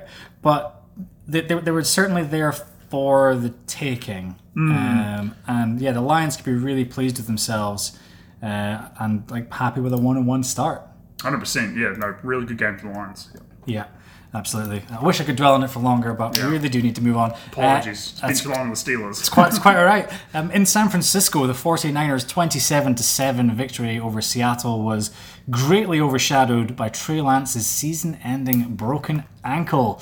So, as someone who watched live as he tried to stand on it without realising the extent of the damage, trust me when I say it was gruesome. Um, so, there was talk of the forty-niners wanted to wait for a Q B to go down and around the N F L this year so they could really maximize Jimmy Garoppolo's trade value. Little did they know that they would be the ones who really needed Jimmy to answer the call. Man, that trade really worked out for the, the, yeah. the forty-niners, eh? Yeah, you, you can't help but think it would have been nice for them to just, you know, have him in the building a bit earlier because like, as they were looking to trade him, they just didn't let him train. Yeah. So that was a bit of a problem, but, you know, Jimmy wasn't spectacular in his return, but he looked to be a little more inspired to sling it with a nine point six yard average depth of target. Uh, he ran a square on the ground as well as slinging one to Ross Dwelly. So I guess the, the main question now is, well, first of all, thoughts are with Trey Lance. Mm. Um, this was supposed to be his opportunity. He didn't even really get to see anything from him before this happened. Uh, last week was an absolute washout, and he'd only thrown three passes in this game before going down. So how does this return shape up for Jimmy G and the forty-niners this season? It's a weird one, because I I don't know what to make of the forty-niners. Obviously, last season, they made mm-hmm. a real run, um, uh, and they looked really promising. Um, with with Jimmy G at the um, at the helm, uh, and obviously Deebo Samuel in, in the yep. I guess in the backfield. Yeah, you got Kyle Shanahan calling plays. Yeah. It's like there's always something. And I'm a, interesting there. And then also Ayuk, I think is, is is really good as well. Had him on my fantasy league last season. uh, I think he's he's really good as well. So like the, the team the team seems really good. Uh, I, I, I guess I don't know where they stand, and it's going to be interesting to see what happens. Obviously, Trey Lance out for the season. Um, fingers crossed for a speedy recovery.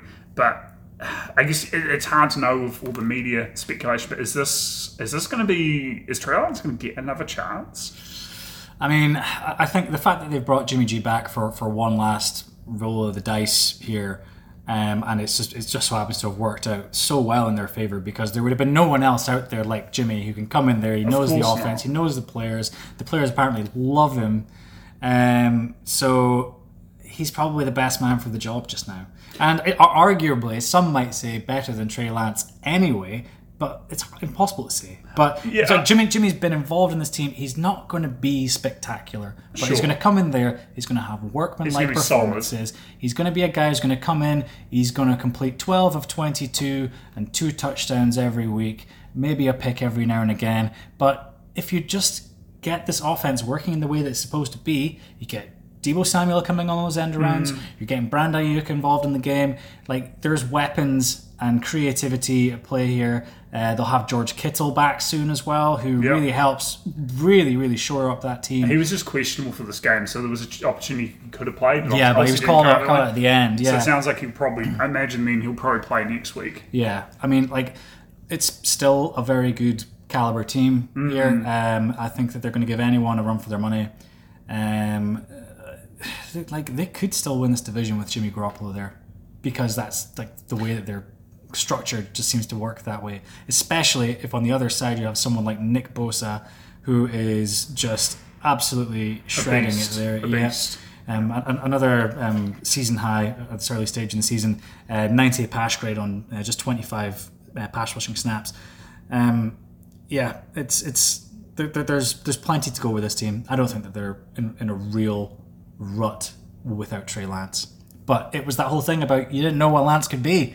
You could see him out there just, just readying himself to go for these big runs, sling the ball seventy yards downfield. That was the excitement that we were hoping to see, and we've been robbed of it. Yeah, and I'm, I guess it comes back to my question, though. Like, is, are we going to get another chance with Trey Lance, right? He's going to be out for a year.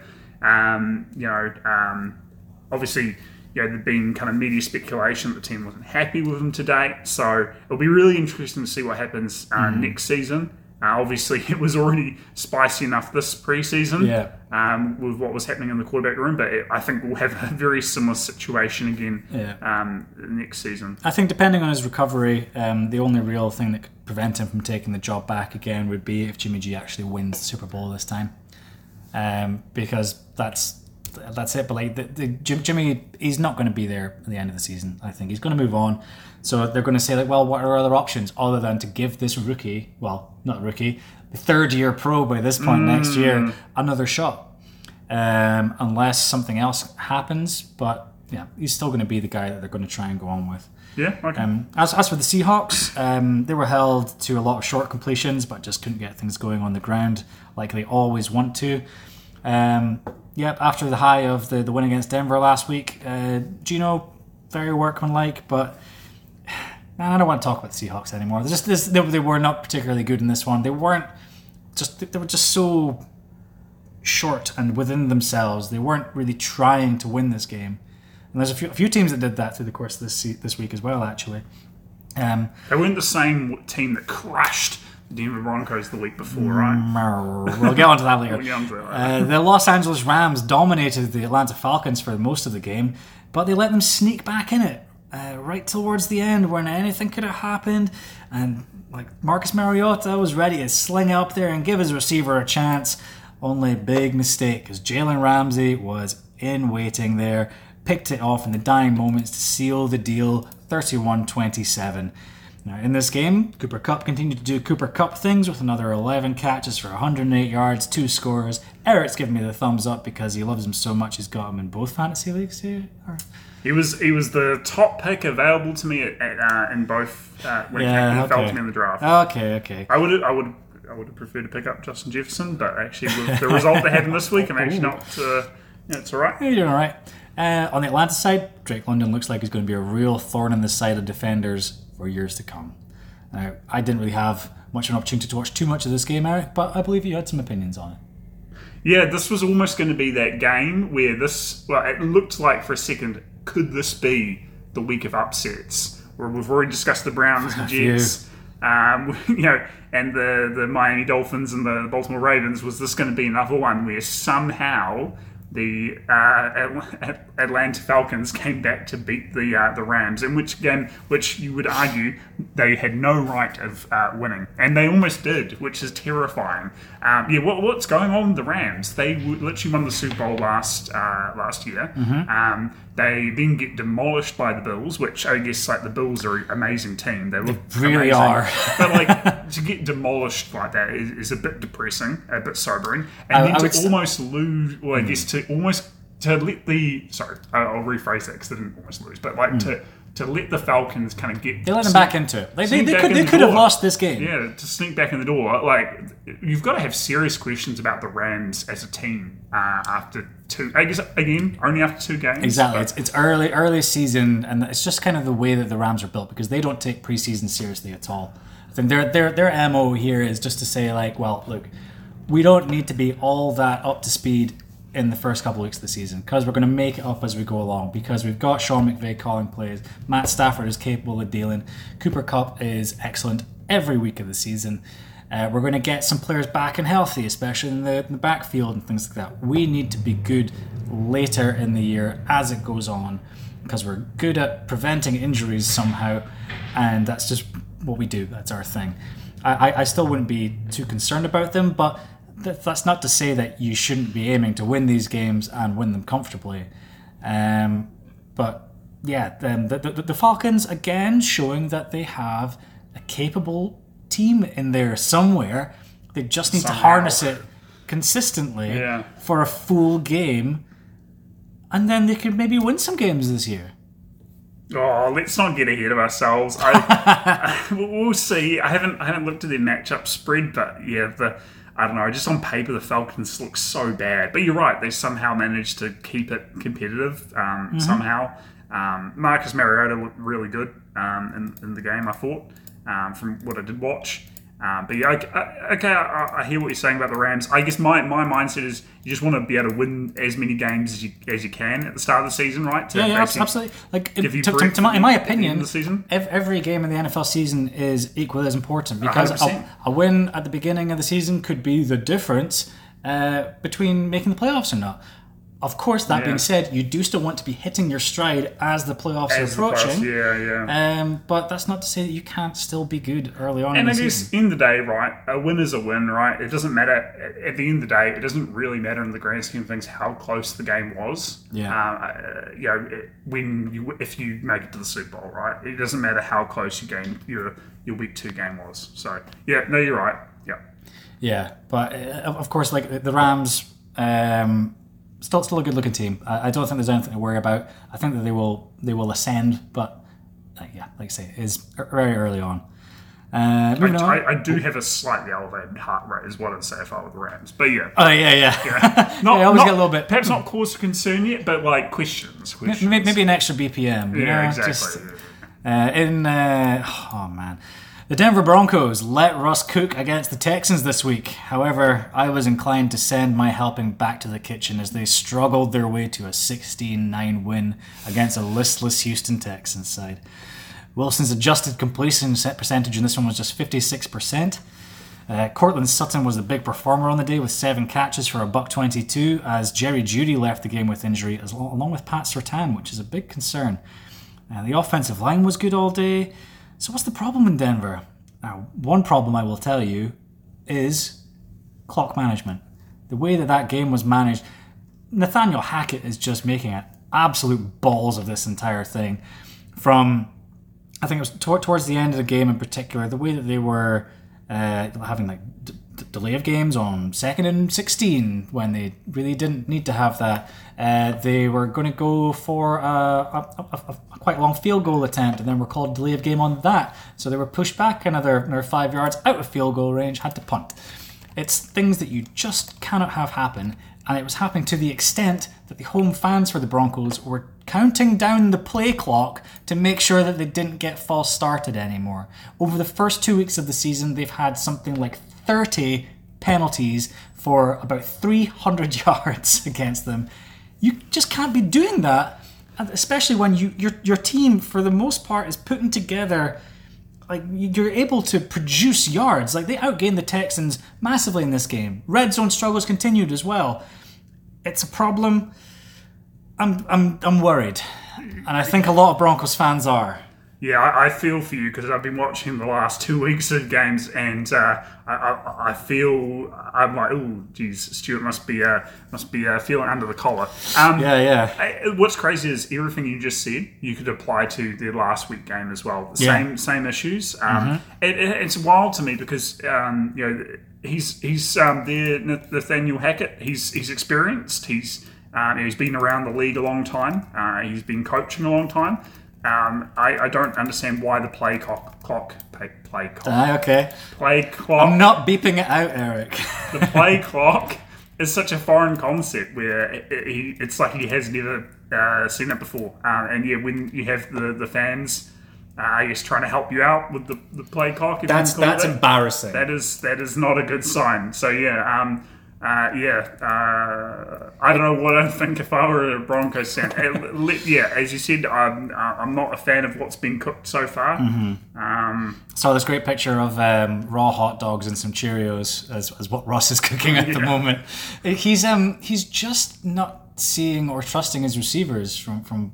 From the looks of it, which because his wild. offensive line's doing all right, which is wild because they've got the talent. I mean, uh, obviously until uh, Judy got um, uh, injured, I thought it was a concussion, but I was just mm. reading actually it was um, uh, a chest um, thing, which mm. uh, was it's the second um, chest injury um, this week we'll discuss. Yeah, you'll be worried. But, uh, and then obviously Sutton um, was was um, balling out, um, yeah. so I, I don't see why he's concerned. Maybe I guess it's a familiarity thing, but look, come on, he's like he's you know. He's widely, he's historically been one of the most accurate and um, one of the best deep ball throwers in the N F L. Yeah, and, and he's just not, he's just not, he's not even like you know the the passes, um, they're, they're just not on point. Um, so it's really it, it, it's what, who is this Russell Wilson and what has he done with the real Russell Wilson? eh? I mean, like he has stretches in his career where he, he goes like this, but it usually doesn't happen at the very beginning of the season. Of course, this is the first time that he's had to really change and move on to a brand new team. So maybe it's just this whole, uh, you know, getting to know you period.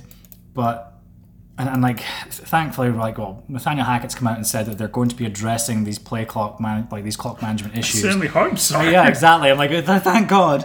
But, um, like, I guess, this one they can't get any worse, but like, it's the Broncos have had previous with this sort of thing. We've had problems with that from, from the last two head coaches that we've had. And it's just more of the same. We need this to be sorted out very quickly because the, the Broncos, like faithful, will have zero patience with it. And new ownership can get rid of a, a head coach and bring in someone and pay him a ridiculous amount of money now. So they won't have it's any, any problems with that. It's not an issue for the organisation at the moment. No. I guess, yeah, obviously the play clock is a huge issue, but also why are they only up?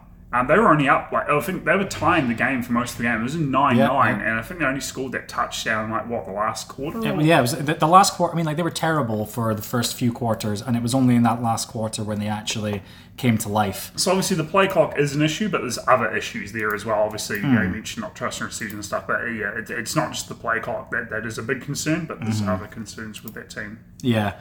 Uh, on, on on defense, uh, the Broncos wasn't really getting that much under pressure, but they were they were having a few big plays uh, at critical times to make sure that the Texans just couldn't really get themselves into it. Um, for the Texans side of things, the offense pretty dreadful, just not really doing anything. But of course, you were against a pretty good Denver defense, really, especially that um, the cornerbacks. Um, uh, I would say that Damian Pierce looked pretty good as running back still, so I'm still keeping good tabs on him. Uh, Derek Stingley had a very up-and-down game um, as well. But, um, yeah, the Texans just don't excite me at the moment.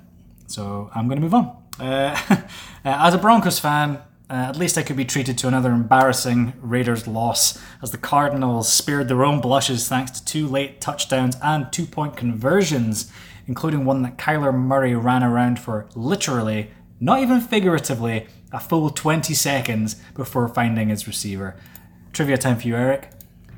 How many yards did oh, Kyler Murray run for during the two-point today. conversion? It was like, wasn't it like eighty or something? Or eighty-six oh, yards. See, I was close. Yeah. How can you run for eighty-six yards when you're literally starting two yards out of the end zone? Yeah, it's wild. Absolutely incredible. Yeah, Kyle Murray, uh, look, he, I don't know, obviously, you know, there's the, the whole drama about his contract and, you know, actually doing the the, the uh, research, yeah, watching the tape and that sort of thing. But mm. look, like, Kyle Murray's the real deal. He, he's clutch. He's a supreme he, He's a supreme athlete. Yeah. Well, I mean, like, I'm not so sure about his clutchness, certainly in well, big games, but like that's a season thing as it goes on. But yeah, yeah. he is capable. He can be clutch. So capable of doing things like this. Like, this was a, just an incredible comeback. He, like, threw off, like, two defenders. It looked like he was, um, what's his name? The um, uh, defensive end, I think, got to him. Um... Uh, Cos- Cosby rusher got to him and he basically tackled him, and he should have been down. Right, any other quarterback, well, there are a few quarterbacks, but most quarterbacks would have gone down with that, and then just managed to kind of yeah, wiggle yeah. out of it, you know, spin out of it, and you know, then got almost tackled again. Max Crosby's got like a hundred pounds on Kyler Murray, yeah. had him in his arms. and Murray managed to escape, probably because he's the size of a little bobblehead doll, and uh, he just, just slunk on out of there. His escapability is excellent. Like as a as as a passer with mobility, uh, Kyler Murray is, is is right up there with, with the best of them um, on his day, and yeah, he he just looked excellent when he really turned it on in this one. Um, it's not to say he was perfect by any stretch, but um, yeah, his rushing ability, just escapability, in, in, incredible, unparalleled. I'm, I'm, I'm like lost for words with what he managed to do in this game. Um, Derek, Derek Carr, on the other hand, like he, he had an all right game, but um, you know, we in, in a game where he, he played pretty well and was like a workmanlike, very Derek Carr performance of twenty-five for thirty-nine, two hundred fifty-two, two touchdowns, uh, you know, yards per attempt of six point five. You're like, yeah, that's all right. But his leading receiver was certainly not Davante Adams in this one, as he was really taken out of the game with only two catches for twelve yards. One of them was a touchdown, but still, like, that's not what you'd be expecting to get on your return for investment there.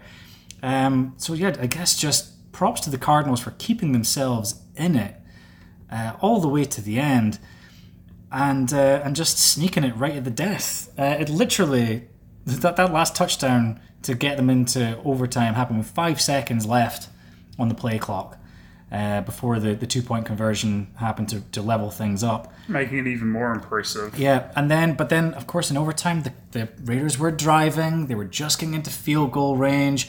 Hunter Renfrow catches it out in the flat, makes a move, still being held onto, and he's just left as a sitting duck for Isaiah Simmons to come in and absolutely flatten him. Uh, the ball comes out, Byron Murphy with a scoop and score. Um, just, yeah, twenty-nine twenty-three win in the end. Whew, breathless at the end. So another, I guess, reason with all these upsets going on not to pop your bowl of champagne until the actual final whistle has been blown. one hundred percent. Another crazy end I'm to a game in week two. I'm sure you saw the, the photos of the Las Vegas uh, fans. yes, yes. Oh, I get the reference now. Yeah, yes, there were, yeah, yeah. there's some fans in the stands at the Allegiant Stadium. In the third quarter. Popping the corks in the third quarter, celebrating prematurely. Love to see the looks on their faces at the end of that game. Oh, man. Um, the, the Cincinnati Bengals look like they might be in trouble, though.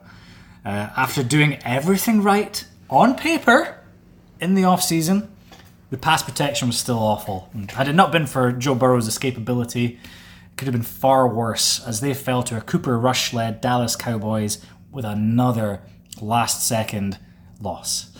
Uh, or win from the Cowboys' perspective, of course. You cannot afford bad pass blocking when facing up against Micah Parsons, who is having increased pass rush snaps. Snaps? Snaps. Oh, increased pass rush snaps. Some mistake, surely, Miss Moneypenny.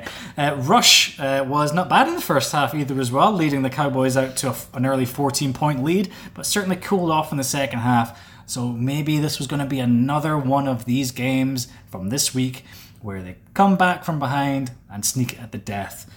Uh, so Burrow was allowed to eat closer and closer, enough to tie up at seventeen, before Brett Maher nailed a fifty-yard field goal with three seconds left to drop the Bengals to oh and two and consign them to their second heartbreaking loss in two weeks. Hey, well, don't. The first loss was not heartbreaking. It was heart-mending for you, for you, perhaps, at the end. But uh, I needed a heart transplant. I think. Yeah, probably. Like your uh, like Facebook was blowing up as you were watching that one. Um, but yeah, the the the, the Bengals um, going from you know Super Bowl very, very nearly Super Bowl winners to oh and two. Um, I'm like, but like they're they're still they've been close in either of these games. They could well be two and zero, but there's some serious problems there, especially stemming from that offensive line, which they tried to fix, but have they just been sort of piecemeal about it, just trying to bring that line back towards average, as the as the parlance goes from P F F terms, and it just not paying off? It's a tough one, right? Because um, although so I'm looking at the stats, obviously. Huge game in the huge game with the Steelers defense where they put up seven sacks on Joe Burrow, mm-hmm. and this week I didn't realize it, but he had six sacks on the Cowboys. Mm. thirteen sacks in the first two weeks. Yeah, that's those are those good. are not good numbers. Go, going back to about the last five games or something, he's been sacked about thirty times. Yeah, uh, I mean, you know, we were talking earlier about um, Justin Herbert, and I guess like you know, and just I guess uh, um, you know, just you want to protect the quarterback. Mm-hmm. Um, they're not doing a very good job of that in, in Cincinnati, um, and obviously Joe Burrow is your um, you know, he's your crown jewel. Mm-hmm. You need to protect the quarterback.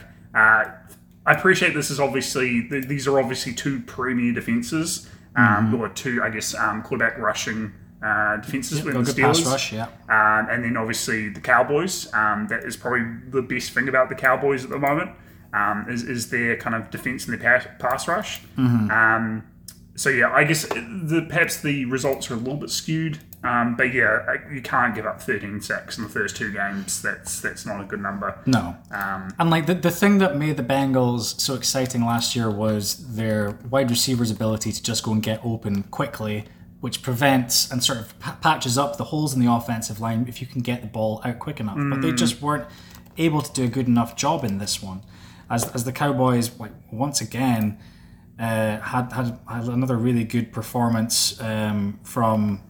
Um, oh God, what's his name now? Cornerback Trayvon Diggs, um, who just like I've not been a, a fan of since he came into the league, but this last couple of weeks he's been performing pretty well. Just simple as that. Um, and yeah, like just Micah Parsons just continues to jump off the page. Dante Fowler uh, showed up really well in this one, but I think that certainly stems from being on the other side of Micah Parsons. Um, But yeah, if you look at the, the, the Bengals on offense in particular, it's just so mediocre across the board. He had, like there was no one helping anyone there. No one really wanted to win throughout the course of this game, and yeah, they they ultimately deserved to lose. Dallas were the better team, even if they were led by, by Cooper Rush. Mm, mm. Which is wild to say because um, I don't know. Because Rush Cow- is not that good a quarterback. The, the Cowboys, I, I would have thought, don't look like that impressive team, but like the Bengals did not show up no. um, to that game. The, the Cowboys' offensive line held up better than the, the, the Bengals certainly, and they, they got some, some great work from no, got some t- some great work from Tony Pollard. CeeDee Lamb had a good game. Uh, Noah Brown had uh, had a real breakout in this one as well, but that may well stem from uh, his familiarity with Cooper Rush because they've both been on like the, the practice squad and the second team for Forever. the majority of it. So, um, yeah, who needs Dak Prescott? Yeah, the answer is the cow the Cowboys. The Cowboys need Dal- they, Dak Prescott. They do need Dak Prescott. Yeah, yeah. Um, just running through it, and I really don't want to spend any time at all on this next one, uh, just as well because we've been going on for, for quite some time now. Um, oh boy, the Bears are bad, and the Packers are all right, I guess. Uh, Justin Fields was held to just seventy passing yards on eleven attempts, and that's not to say that another quarterback came in to spell for him or anything. They just tried to throw the ball eleven times in a game that they lost twenty-seven or twenty-eight points to nine, ten. It's just garbage. I don't have the score in front of me here, but that just screams to me that they did not have any faith in any comeback. twenty-seven ten twenty-seven ten They had no faith in any comeback here. I don't care if David Montgomery was running the ball really well with one hundred twenty-two yards and fifteen carries. You need to get aggressive when you are behind. And Aaron Rodgers just looked back to his normal self. They were he was just allowed to, to deal it out for two scores, but it was Aaron Jones who dominated with over one hundred sixty scrimmage yards and two touchdowns in this one. Like, I wouldn't say that this makes the Packers, uh, you know, like oh they're all they're fine now. They've they've beaten the Bears. Like no no no, the Bears, make no mistake about it. Ignore last week. The Bears were a bad football team. Agreed. And the Packers are an all right football team, but a good much, defense. I don't think there's much to actually be taken from this game that we didn't already know. Yeah, I, I guess. I, I guess so. Apart from that, we confirmed that the Bears are, are bad. Yeah, last last game. Yeah, it certainly helps confirm any priors. I think um, you know, but like any team that has Aaron Rodgers in it is capable of winning games in this manner. Um, but yeah, it was, it was the defense that really really stepped up nicely for them in this one too. Um, I guess so. Uh, he still owns the Bears. He still owns the Bears. Yeah. Yes, but yeah, no, that's it. Not doing, not doing that anymore. So, Uh, so now I've not seen too much yeah. of the Bills trouncing of the Titans and the Eagles stifling of the Vikings.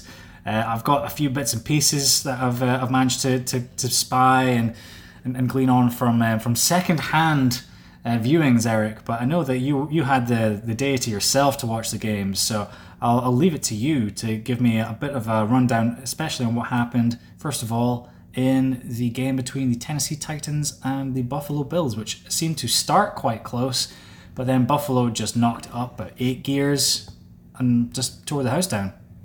Pretty much. I don't have the stats in front of me. I didn't watch the games. Well, I watched the first half of the Bills um, until the Eagles came on, because I have Jalen Hurts as my quarterback in both my fantasy league teams. Uh, oh boy. Uh, yeah, I don't, ha- I don't have any Bills or Titans players, um, but which I, I want a Bills player. But. Okay, okay. Like, no. If there are any trades going, stay stay clear of anyway, fantasy okay. talk. People sorry, get bored sorry. very quickly. Yeah, yeah. so yeah, so yeah. In the first quarter, basically the um, the Bills uh, got a got a good drive going. Uh, Titans responded with a Derrick Henry um, touchdown. Uh, but yeah, from then on, it was pretty much a Bills show. Um, mm-hmm. The the Titans couldn't get anything going. They threw. Um, God, I don't even know how many how many picks they threw, but man, like whenever mm. I tuned back in um, to the game, like when there was a break in the other um, stream, yeah. it was just pick after pick, and like the, the Bills' defense looked suffocating. Um, the the Titans just couldn't get anything going. Um, Derrick Henry couldn't yeah. get anything going on the run game either. He was he was kind of stifled. Mm-hmm. Man, like I guess just losing A J Brown and the Titans team. Yeah, the, t- the Titans become very one dimensional when you take away one of the, one of the dudes. one hundred percent Um, so like yeah, from what I gathered, it was a case of the Bills were just firing on all cylinders, mm. and the Titans just couldn't get anything going at all. Everything was going wrong for them. Uh, there was four forced turnovers in this one. Uh, the Bills uh, nearly doubled the total yards, four hundred fourteen to one hundred eighty-seven. Anytime you're held below two hundred yards is a problem. Um, I, I checked in at about halftime and saw that Josh Allen was already up to two hundred yards, so he just kind of started cruising after that. Stephon Diggs.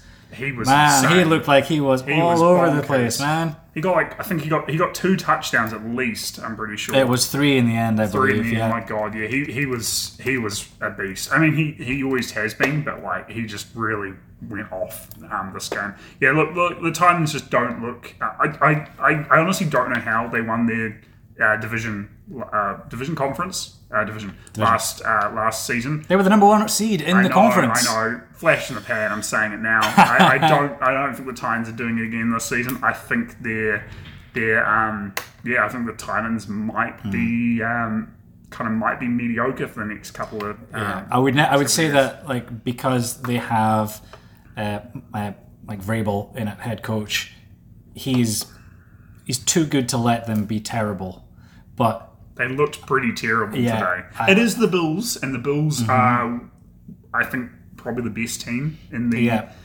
A F C. But like, yeah, still, I, th- I think rough. I think having that, that that painful loss last week to the Giants, the G-men, and then getting trounced by the Bills here, it's going to leave a real bad taste in that team's mouth right now. And Vrabel's really going to have to pick them back up. You think they're going to be out for blood over the next couple of weeks? Yeah, yeah. I, I would say that they're like they're going to have to try and find something out, out of that. But I don't know what they really have in the tank at the moment. I think that they they can still be a be a team on a week to week basis. But oh yeah, they're not they're not horrible. No, but I no. think they're just in such a loaded. Um, uh, well, not, not sorry, not, not loaded division, but loaded conference. Loaded, certainly, yeah, not, it's yeah. not going to be easy. Yeah, and like when when likes of Von Miller's still um, like thriving with his new team, um, he just seemed to, to dominate in this one as well. Mm, he, uh, he was really good. Yeah. Four, four pressures, three pass rush wins, um, forty-one point two percent pass rush win percentage. Thank you, P F F. And um, yeah, by the time it came to the fourth quarter. Um, he was joining uh, Josh Allen and Stephon Diggs as just sitting it out because it was just game over. At that point, you don't want to risk injury. No, just say we don't we don't need to be doing that right now. Um, so, yeah, again, I think this confirms priors that um, the Bills are they really are a force to be reckoned with this season, no doubt about it. The Titans have to be really concerned with how things are going because this was supposed to be a competitive game. I mean, it was mm. briefly. But once the Bills got up ahead of steam, impossible to stop. That was that was I guess my one takeaway was um, how bad oh, I guess bad is how mediocre the Titans or one-dimensional, as you said, the Titans looked. I yeah. thought they might have something else up their sleeve. Um, and yeah, it they, just never got yeah. going for them, really. Yeah. Oh, well. So uh, the Bills won out the uh, forty-one seven victors in this one.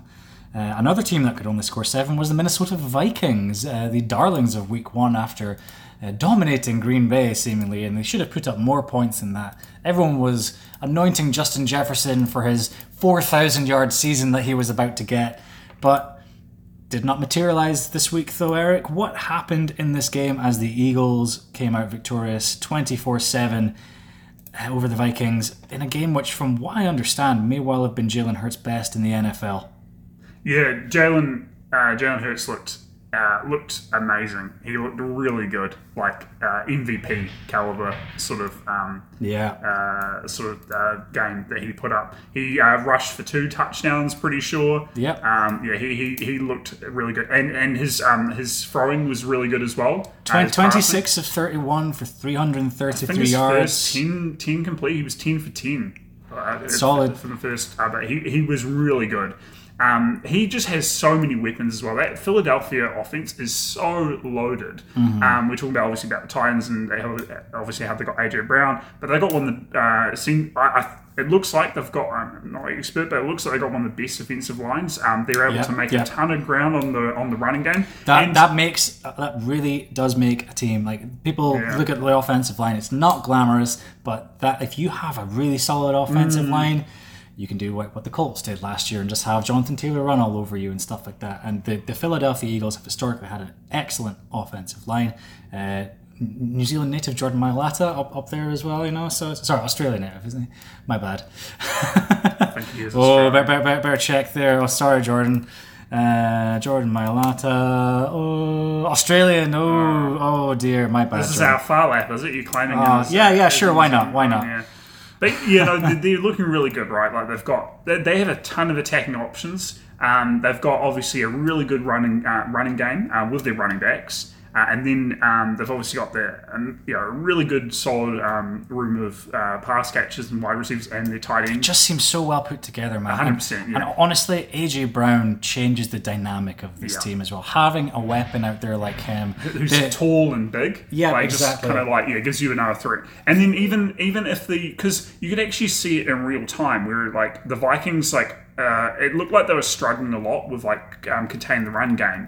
And then they kind of, like, um, Uh, they changed um, their like how they were playing, and then all of a sudden they were doing a really good job containing the run game. But then all of a sudden Hurts would just like you know just decide on the on the play, oh I'm just going to go run, and he just run and like you know get like eight eight ten yards, get the first down sort of thing. So like the problem with them is you just can't you know like some teams are just one dimensional like the Titans. Mm-hmm. Um, you can't do that with the Eagles. They're just too well rounded, too complete as a team. I th- this this roster just looks really good, man. Yeah, I think really it's, it's really paying off for them on both sides of the ball. Yeah, we've been only talking about the de- offense, but the defense was insane. I want to call mm. out Darius Slay Junior Oh, he, man. I think, was uh, we were talking about like go um uh, about uh, Hurts having an M V P game. Talk about Darius Slay Junior though. He had Justin Jefferson's number, and mm-hmm. I had a stat here. I found it. Um, I give credit where credit's due. Um, uh, the stat was that um, basically Darius Slay had more interceptions, two, than receptions allowed, one, as the nearest defender on five targets to Justin Jefferson. So that really like shows how much he had Justin Jefferson's number. They really had him. He just couldn't do anything. Played um, out of his mind in this one. Yeah, um, and he yeah. he completely shut down Justin Jefferson. I think that was, although you know, obviously. Um, Hurts played out of his mind. That was just the kind of um, that was the, the final nail in the coffin where they just couldn't get the Vikings just couldn't get anything going on offense. Yeah. When it's working on both sides of the ball for you like that, um, it just becomes comfortable. Um, I, I would say maybe I might have expected them to put up more points in this one, but maybe they were just comfortable enough to say, you know what, let's not overextend ourselves here. Let's just get out of here with the win and be pleased with that.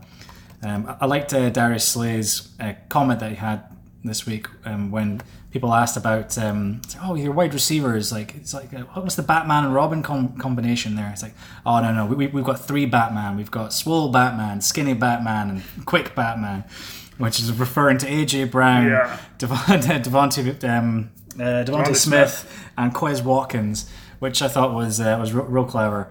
Uh, much like his actual play on the day. Yeah, I'm just uh, I, I've not had a chance to look at it properly yet, but it's certainly some highlights that I will be checking. There's also on. a really uh, in the fourth quarter, the Vikings are really just trying to get anything going on offense. They get, they're in the red zone. They're going. Um, uh, um, he breaks up him and one of the other uh, cornerbacks or safety break up a uh, a red zone attempt uh, on Justin Jefferson.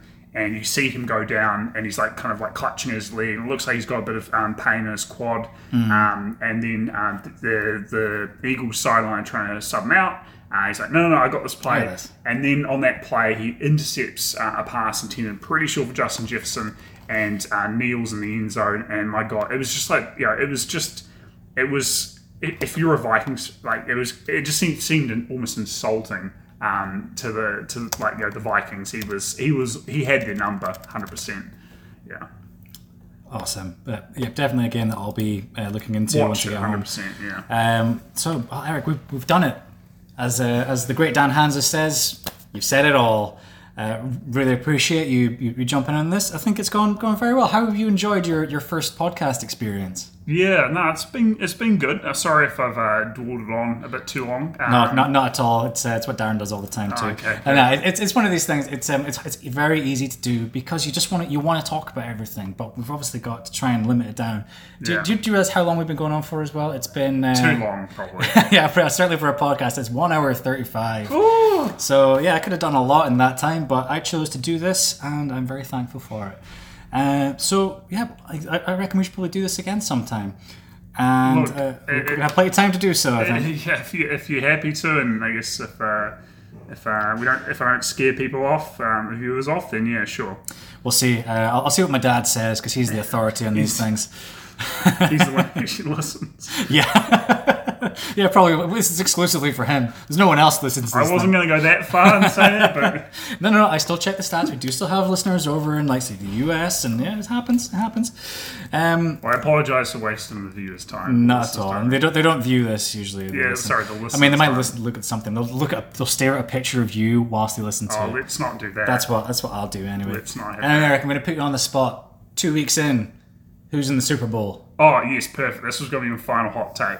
So, okay, so uh, the reason I was so keen to see the Vikings and um, uh, Eagles game was because I think that whichever team won that one, uh, obviously this is two weeks in, but I reckon the winner of that goes to the Super Bowl, and obviously it's the Eagles. So the Eagles are my pick from the N F C. Mm-hmm. And from the A F C, a bit probably a bit uh, obvious, but the Bills. I reckon it's going to be a Bills uh, and Eagles... Um, uh, Uh, super. Obviously, you know, some really incredible teams out there. The Bucks. If, you, if you'd said this two weeks ago, it would have been a, a hot take. Now, now I think it's like, a, yeah, okay, yeah, yeah, still, still some spice, still some spice. I, I like it because, like, the, the Eagles, they, they may still need to prove themselves a little bit. But nah, they're such a complete team. Yeah. I reckon, I reckon they're they're my favourites. I mean, obviously, I'm, I'm probably going to be wrong, but that, that's my gut reaction. I, I think the fact that uh, you've got Jalen Hurts in both your fantasy team might be colouring your judgment, and your, your your fandom might be swinging on to a team that maybe has a better shot at yeah, uh, being exciting this year. Maybe I'm just a, maybe I'm just swapping over from the black and gold to the, I don't know what colour is it, the green. It's yeah, it's a, green yeah, it's like that um that like. Like illness green, I think is. Uh, I did watch quite a few games of the Eagles because I think Michael back in the day, because Michael Vick played. Vick for played them. for them for a couple of seasons yeah. when he when he returned from uh, we from won't prison. Say what? Yeah, I wasn't going to just go there. But well, yeah, that, that, that's my prediction. Do you do, are you going to provide your prediction? Oh well, I, I don't need to. Um, but uh, I w- I would say like at, at this early stage in the season. Um, I, I would say it's between Bills and the Chiefs for the Super Bowl at the moment. I would give it to the Bills. I think I reckon that they've done enough to improve this season. Wait, so you think the Bills and the Chiefs are going to face off in the no, Super Bowl? No, like it'd be between well, between them in the cha- in the championship game. You'd well, probably I, see I agree. There. That would be my A F C matchup. Would be the, the Bills and the Chiefs. I reckon mm-hmm. they're going to be the two teams in yeah. the A F C championship. But who? Wh- which team then from the N F C? Uh, well, I mean. Or two teams, if you're only going to pick uh, the yeah, A F C okay. Championship well, team. I still think that the Tampa Bay Buccaneers are going to going to pick up the pace in this one, so they'll be there thereabouts. Again, you've got Brady in your league, so yeah, exactly. Sounds like biased cunning judgment. And okay. I, I, I, I, I, hate, I hate to agree with you, but uh, the, the, the Eagles at the moment look like they are putting together something. They're just a dynamic team. Mm. Um But for this, for the sake of argument, I don't know, like, you're not going to go anything spicy and say the Giants or come come on, man. I can't, I can't, Looking for another two, that. The Giants and the Jags or something like that, you know. Oh, well, well, it would be really interesting be, for the Jags. Would be really. It would be incredible for the Jags to do it, considering they're an A F C team. So no, no, but, that's what I'm saying. The Giants and the Jags. Oh, oh in, in, in, the, in the Super Bowl. In the Super Bowl, yeah. Yes, sure, no yeah. problem at all. Okay, no, it's. I mean, the Jags are currently one first in their divi- in their um their division. So we, yeah, Jets and Giants in the Super Bowl. You heard it here first. Those are the spicy takes, your listeners. Yeah, don't don't rule out the Baltimore Ravens though. I feel like, okay, my hot take for the A F C, you can cut this if you want, is I think... Too late. I'm not I'm not editing anything out of this. It's already, it's already long enough. I think I think that the A F C is... They're already... You've already literally got the the previous A F C champion, zero two and oh, mm-hmm. oh two and oh, and then you've got the other three... This is how crazy it is. I mean, it's only two weeks in. The Steelers already... They're one and one, and they're top of the division uh, mm. two weeks in. Mm. I think the Ravens, the Browns, and the Steelers are all going to cannibalize each other. And yeah. I think... It's just a slugfest. Yeah, it? it's going to be a slugfest. They're all going to be injured. They're all going to be worn out. They're going to be like, you know, the, they're not going to have... Um, uh, you know, they're going to be... Um, I, I, I think it's yeah. I think uh, anyway, the Ravens are probably the favourite. Ravens, Ravens should win that division. Ravens should win that division. But it'll be interesting to see how close the Browns keep it until Deshaun Watson comes back, and if he can be yeah. what they want him to be there. Um, but I, I honestly, I don't see the. I don't see them making it like any further in the playoffs. I don't see them making a deep playoff run. But anyway, yeah, yeah. we'll see. Anyway, yes, because you know the N F L, as we saw this week. It's a crazy, crazy place where crazy stuff happens on a week-to-week basis, and in any given year, any team can go from worst to first, make the playoffs, uh, just have a massive, surprising upset. Could be you. Won't could be, be me. Well, no, yeah, it could be well, me. Nah, nah, no, mate, not the Steelers, man. No, no. Oh, I mean me, but personally. you, you personally yeah. have, a, have about as good a chance of winning the Super Bowl as the Steelers do. Yeah, so. That's probably about right. Anyway, Eric, again, thank you very much for that, and thank you very much to the listeners out there. Uh, do you have? We have any final words there, Eric? Any words of wisdom? I think uh, no, nah, we've covered it off. Just yeah, um, yeah, Eagles, Eagles, Bills. I'm putting, I'm putting money on it. Heard it here first, guys. Yeah. Put your house on it, and uh, like if you don't win, then come after Eric. It's not financial advice. I'm not financial advice. It's Darren's job, but that, that's where my money's going. Sweet as, awesome. Thanks again, guys, and uh, we'll should catch you next week. Bye. Bye.